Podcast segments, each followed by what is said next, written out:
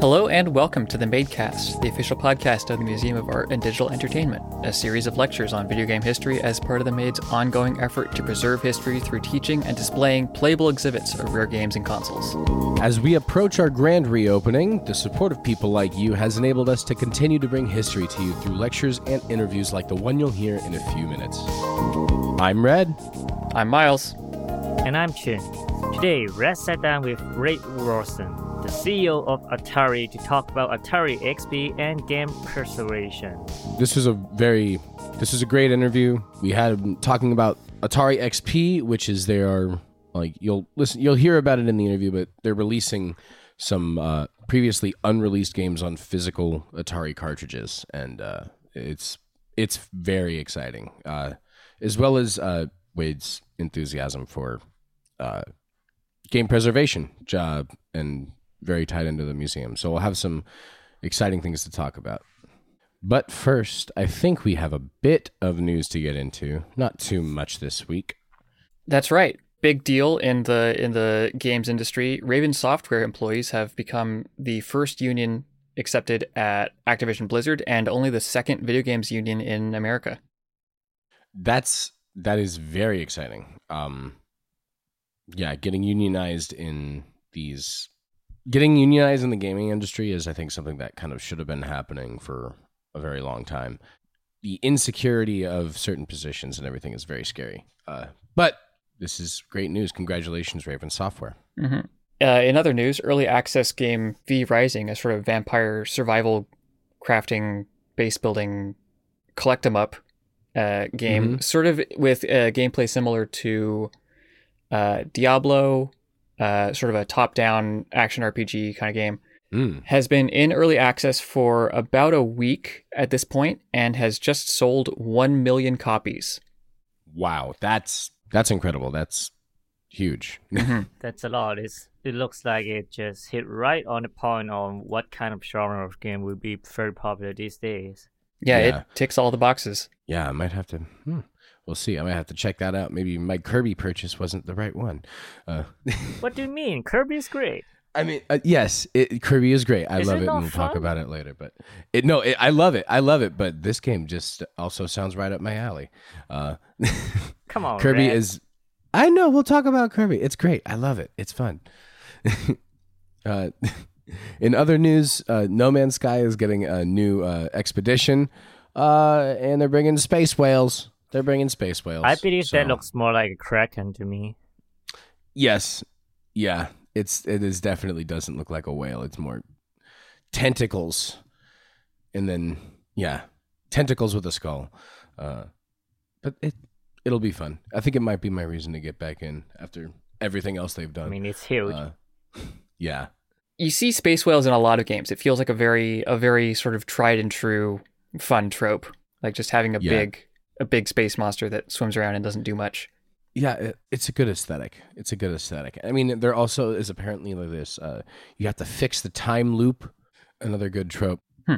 It's always. I, I don't know. It ticks both to both exciting boxes of my Trek mind. it does sound ex- exciting. Yeah. The last little bit of thing that I thought was cool now is uh, Ni no Kuni Cross Worlds is out available on mobile in North America as of today, as of this recording. It's a game. It's a game uh, made by the collaboration of Netmarble and Level Five, and um, it is also a game that brought out a lot of old wows of MMORPG. It it um, honors the system of guild. I think they call it. It's more like Mhm. a country system. So there will be wars between country and country, Hmm. and a lot of old fantasy of MMORPG in this game. Yeah, it might be the first big download for me on my phone because I haven't played very many games, but I'm very excited about this. I was looking on their website and there is a way to play on your computer. I, f- I feel like more and more mobile games nowadays have have such an attempt, like the Genshin Impact and a lot of Mhm. other games. They tend to have more demanding for uh, the spec of your machine, so they also decided to make um, a PC version or maybe a a console version. I think it's about time we get it on over to my interview with Wade Rosen. Uh, I think you all li- will. I think everybody will like this one very much, and we're Mhm. very excited to have Wade on. Uh, thanks very much for being on. And welcome back to the Madecast. I am here with special guest Wade Rosen, the CEO of Atari. Welcome, Wade. Hey, thanks. Thanks for having me. So, uh, a main thing that we're going to be talking about today is a special, uh, a special new project from Atari that uh, ties in well with our museum's mission. Uh, that being Atari XP. But let's get a little, let's get to know you a little bit before we go on with everything else. So, as per the Made's original rules, what is your favorite game? Oh, I've got a pretty firm top five, but I think the game that was the most influential in my life was Dragon Warrior 4 on the Nintendo. Hmm. Back before it had been rebranded as Dragon Quest, so it was still Mhm. Dragon Warrior 4. And uh, a friend of mine had got his gotten his hands on it some at some point, and I think he had a mail order for it. And uh, he loaned it to me, and it blew my mind. I didn't even think I liked RPGs. I didn't really know what they were, and I played that, and it showed me what character development and story and and uh, just this ability to like inter to overlap and interlock all these these different narratives could be in a game. It showed me what a game could be, and I think it it really started my my love for for games and narrative and character driven games. fantastic. I'm sure there's a lot of uh I have one of our other co-hosts I'm sure is going to be very happy to hear that news. also, what have you been playing currently? Anything that's new that's been catching your Yeah, catching your eye? it's not new, but I missed it when it came out, and for whatever reason, I picked up Returnal recently, and Mm. I've just been loving that. I mean, it's yeah. There's always these. There's some games you play and you enjoy them, and there's some you kind of try and you're like, eh, not for me. And then there's the ones that you look forward to at the end of the day that you're kind of thinking about throughout the day, and you're like sort Mhm. of thinking about what you'll do or or how you'll tackle it when you get to play it again. And Returnal is definitely one of those. I have it's it's like given a lot and it's provided a lot of like joy and entertainment over the past week or so and and just really loving that world and being in it and, and grateful it got made. For me as well, that was one that I've been that I've had my eye on. I know it just it kind of snuck by and then somebody brought it up again. I'm like, you know what, I should try it. It's really glad I did. It's just super fun. That's exciting to hear. So now we know a little bit about your uh, current gaming tastes. Thank you. Uh, well, let's get into talking about Atari XP and Yeah. what exactly this is and how exciting this is. So, Atari XP is releasing physical Atari 2600 cartridges of previously unreleased titles. That's correct. I mean, it is. It will be more than just unreleased Yes. titles. So, at the moment, the the cards that have been put out are unreleased titles, um, titles that yeah, never had a formal release. Were oftentimes being worked on at various stages um, throughout Atari's life cycle. Uh, but there will most likely also be uh, new titles and and uh, commemorative ones as well. You know, as of right now, the games that have been put out are games that were created at various points throughout the Atari life cycles and and for whatever reason didn't see the light of day or didn't see the light of day officially um, through Atari. And that's kind of where it starts though. But the idea you know it, it begins there but the hope is that it actually will be putting out new content and uh, commemorative content as well as some of these lost classics and uh, it, it's on a more fundamental level it's a way for us to bridge the past and the present and um, i mean we we view these these older platforms not as dead hardware and, and dead ecosystems, but as living ecosystems and a way to to continue to support those um, as the popularity to develop on these older platforms has just continued to increase for a number of reasons. Absolutely. I mean, it's it it was it's also just such an I mean, for us at the museum, it's really important to showcase that where everything started and the Atari 2600 was the like most popular system that basically ignited the American video gaming uh world as we know it today Yeah. as far as like home gaming goes. So the three unreleased titles that are currently being launched right now we have uh it's Yars' Return, Saboteur, and Aquaventure, correct? Yes, those are the three. So can you uh, tell us a little bit about? Uh, is there any particular one that you're most excited about, or is it just Well, blankets excited about? yeah, of I mean they're all pretty interesting. Um, you know, just because of, and they're they're all they all have their own mysteries and and stories around them. So in their in their own way, they all they all have like a, a pretty interesting past. I think Saboteur might be my personal favorite, just because the you know it's a late it's a very late in life 2600 game written by Howard Scott Warshaw, who's you know just this this really prolific creator, and so you can see everything that he'd learned and all. You can just see all of the creative steps that had led to that, and I, I think it was kind of the culmination. It also was a part of the Yars universe, um, you know, a side story, if you will, and so it, it it helps flesh that out, which is always pretty cool and a really, you know, one of the more beloved IPs. And it just it, it's multi-stage and and challenging, and the colors and the aesthetics are are really vibrant, much like Yars. So I, I think that would Mhm. probably be my favorite.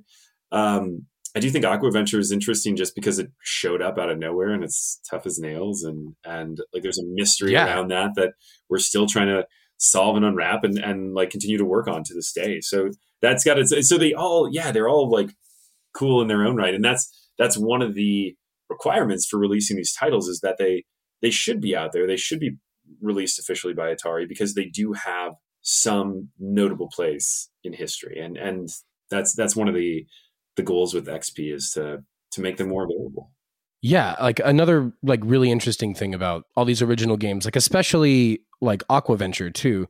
The the story behind Aquaventure was essentially that it was a created IP that was forgotten about, no like zero memos in like historical contexts with regards to Atari, like zero mention of it, and then it showed up what like 2019 or something, like out of the blue at like a flea market. I, I, was it I, was it 2019 I thought it was a little bit but it was you know within the modern Maybe like space. yes, maybe like oh Absolutely. 09 or something. Yeah. but, yeah. something like that pre like came out just as like a prototype that was like found at like a flea market at the museum the main goal is to showcase playable exhibits of these games on original hardware with like original TVs of of the era that we can actually that we have access to so actually being able to play some of new games Yeah. of the era it's nice to see nice to be able to bring that to the public and not necessarily just with within smaller like homebrew groups or anything Right. else this is being more public and available to a lot of other people for us it's part of a larger initiative to continue to support these ecosystems to view them as ongoing you know living ecosystems and not dead platforms or, or consoles and and continue to support them and and build them and and grow them over time. I don't think the the desire what people call the desire for retro or nostalgia i don't view as a fad. In fact i think it's really a desire for simplicity. And that's because we live in a complex world and it's continuing to get more complex and we want what we don't have. And and so designing and creating and playing within these spaces i think is what people want. I i agree. I mean i think I, I agree with the need part as well. I mean going back to the original games they were games. They didn't necessarily need to be a fully immersive world. It's just very exciting to see that you guys are taking the the whole preservation aspect to the forefront as well. What are some of like atari's projects about preservation and what have you guys been uh, working on internally or externally about the legacy of atari? Yeah I mean, we we have a tremendous amount in the works. Unfortunately i'm probably not going to be able to reveal too much here. You know what i can provide is more high level thoughts around where we view our role in it. And and you know i, I think i think right now it's beyond preservation of the initial titles. So there's different people want different levels of authenticity when they play a game. Some people want to play it on the original TVs of the era, era like you mentioned, with the carts, with the, the consoles of that time, mm-hmm. and that's what they desire. Other people uh, want to use the carts, but they want to use a system that has an HDMI output and can be played on modern consoles and isn't going to go through a lot of um, you know through that butchering that is like digital upresing through their television. Mm-hmm. And then others are fine with emulation and are okay playing emulated versions on their on their Switch or perhaps other consoles if if it was you know easily and readily available. And and our hope and goal is to provide something for all of those users. So really, d- depending on what your level of authenticity and need for authenticity is, that there's something to support you. And I think that's that's what's been really hard in the 2600 community is you know these are machines they wear out they they they break down over time and we haven't been able to replace them and and provide things that can can sub in for those and that can still work with modern architecture so so touching all of those those places and making sure that that people with different degrees of of authenticity need are serviced that's going to continue to go forward and be expanded That's very exciting. There's one other thing that I wanted to ask. So, with these new cartridge releases, with uh, the exp- like the announcement of Atari XP, which are available for pre-order now, yes, on AtariXP.com. they are that's the first set and there'll be more coming and and we're really building out and expanding that program as we speak With the release of these uh, new cartridges, is there going to be talks in the works about releasing like an updated version of the original hardware? my team would probably be upset with me if I if I uh, spoke too much about it. But what I would say is that I think on that that spectrum of needs that different people have for authenticity, that's one of the gaps in the market for a lot of hardware for the 2600, but for for a lot of hardware. If you play, you know, Nintendo, Super Nintendo, Genesis, you're fine. But you know, if anything outside of that, it's it's tough. You know, I mean, Game Boy and even now TurboGrafx 16 with with Analog Pocket, probably you're okay with.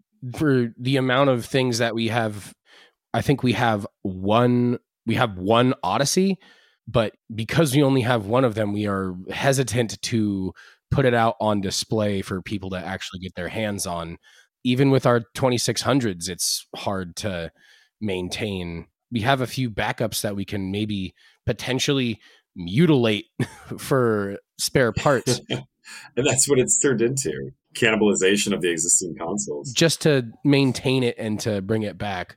What are your thoughts about like the emulation side of things? Yeah, I think touching on what we talked about before that there's there's different levels of need and authenticity for different types of players. I think most people are going to be okay with emulation. I um, have a CRT television behind me. You know, I try to use that for for you know my Sega Saturn and my Super Nintendo and all. I'm you know I, I do really enjoy that authenticity. It's probably more in my, my head than anything else, but but for me it's important. But it's I re- also recognize that it's it's probably not going to be. So much like you were saying, hey, you had this exhibit and there you wanted people to see what it was like to play these games on televisions of that era. There is a time and a place for that, but at the same time, you can't always have that be the experience. And so having systems that export to HDMI and and you know you can run carts that'll go onto a modern HDMI television might get a lot of use in the museum on a regular day. And then for everybody else and how most people will want to consume it is through emulation. I think I think my main complaint with emulation today isn't that I mean I I personally agree it's important. I think it's critical. Um, I think people are really hard on on the past for not preserving these things. But if you think about it, you know, 20 years ago, what we wanted mirrored what we didn't have.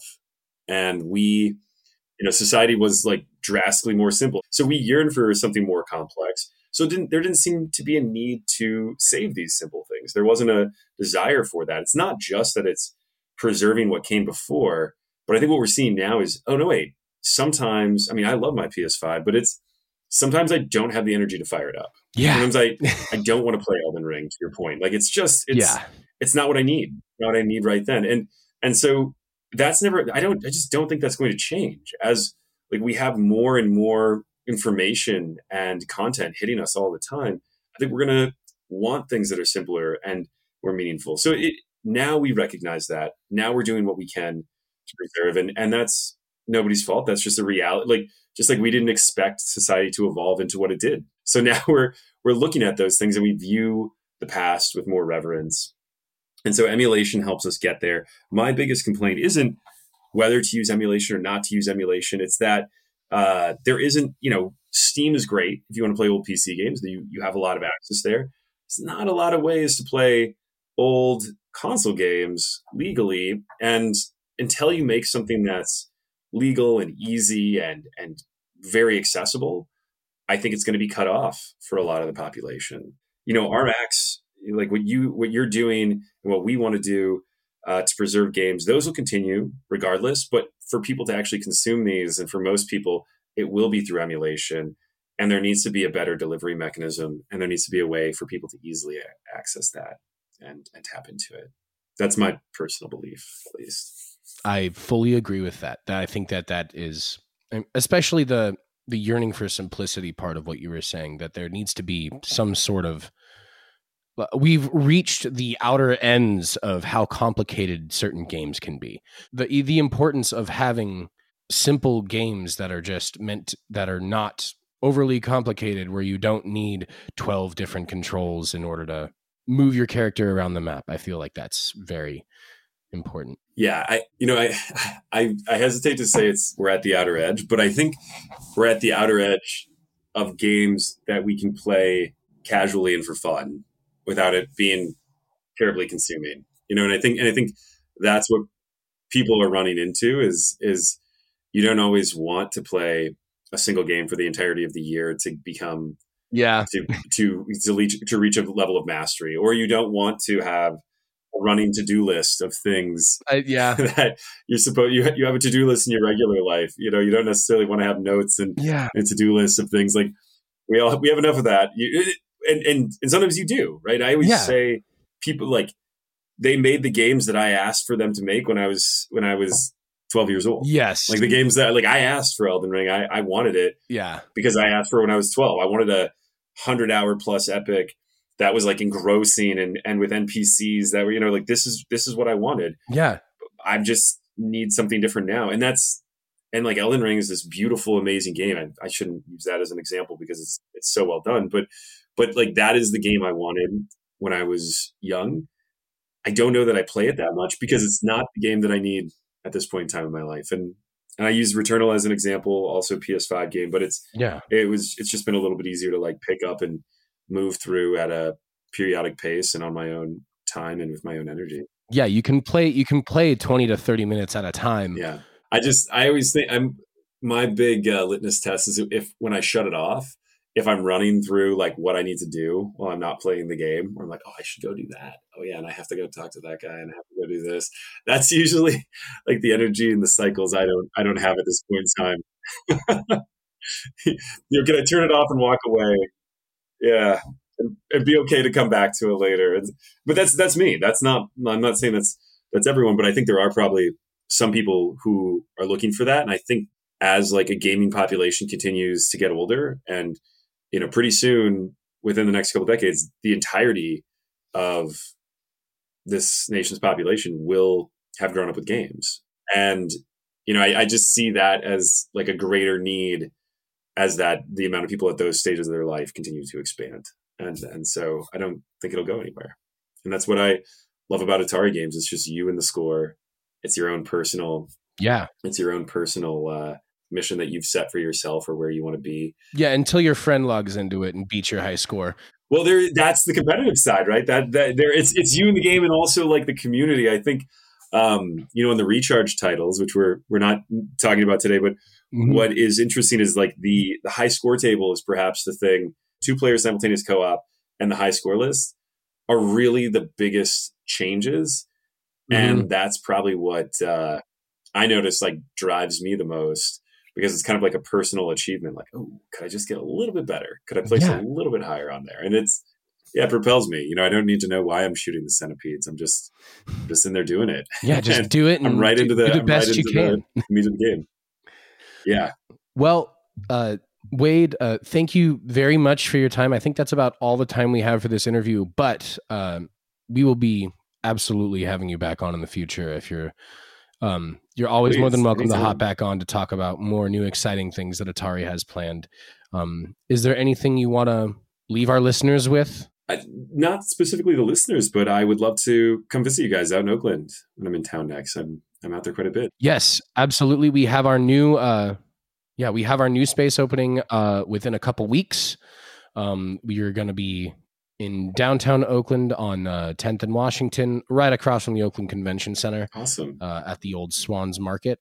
Uh, so we're working on uh, the progress of getting that upload uh, updated and opened up for everybody to come take a look. And we'd absolutely love to have you guys, uh, love to have you all come down and check us out and see what we're all about. Yeah. Next time in Oakland. We will keep in touch. And uh, until next time, thank you very, very much, Wade, for your time. That's my pleasure. Thanks for having me. Thank you.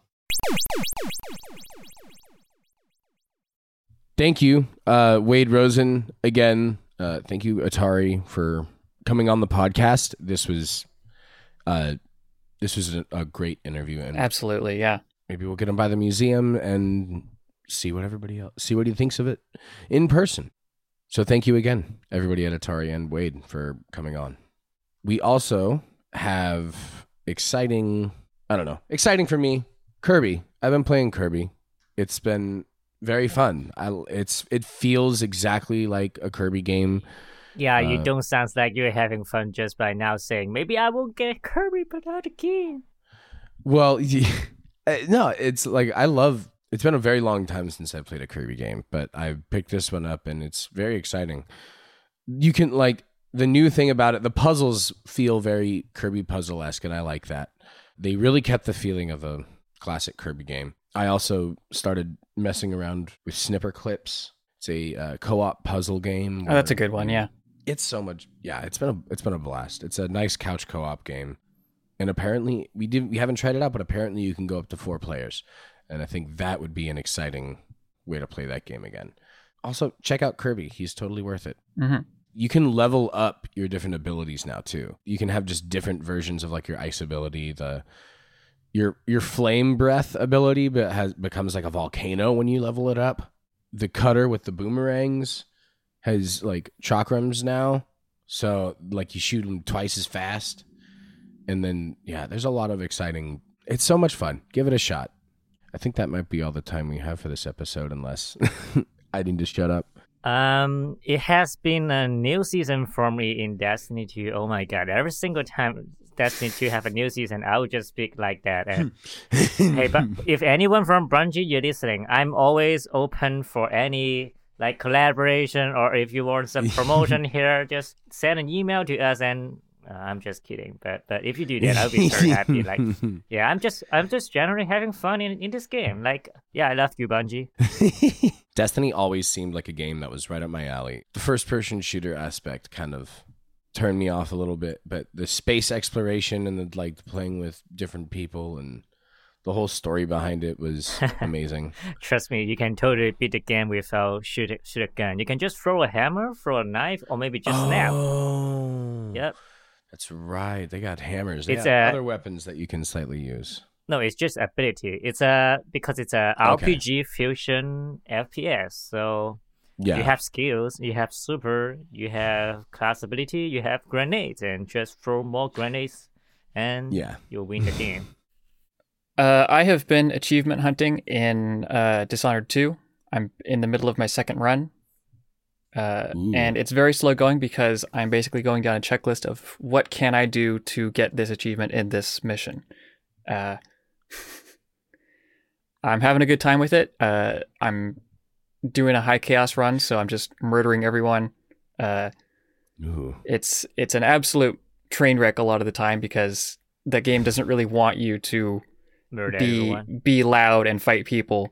Um, Mhm.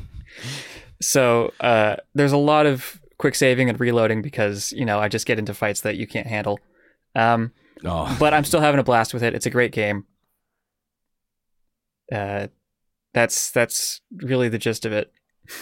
If you haven't played it, just play it. You remind me Yeah. of some people who on the YouTube they just murder every single one in the Assassin's Creed and call it an assassination because no one is Oh, alive yeah. to see you as Mhm. killing someone. Um, I think that's about all the time we have now. Uh, thank you for listening to the Museum of Art and Digital Entertainment's official podcast. Um, if you have any thoughts, questions, corrections, or general museum ideas, please shoot us an email at info at themade.org. We'd like to send out a big thank you to everyone who donated recently and to our Patreon supporters who keep the Made afloat. Patron donors get to listen to this podcast one week before it's released on major streaming services, and we continue that with future episodes every week. This week's episode was brought to you in part by Patreon donors Adam Oswald and Eric Bourne. Thank you so much for your support. Until next time, I'm Miles. I'm Chin. And I'm Red. Thanks, and we'll see you next week.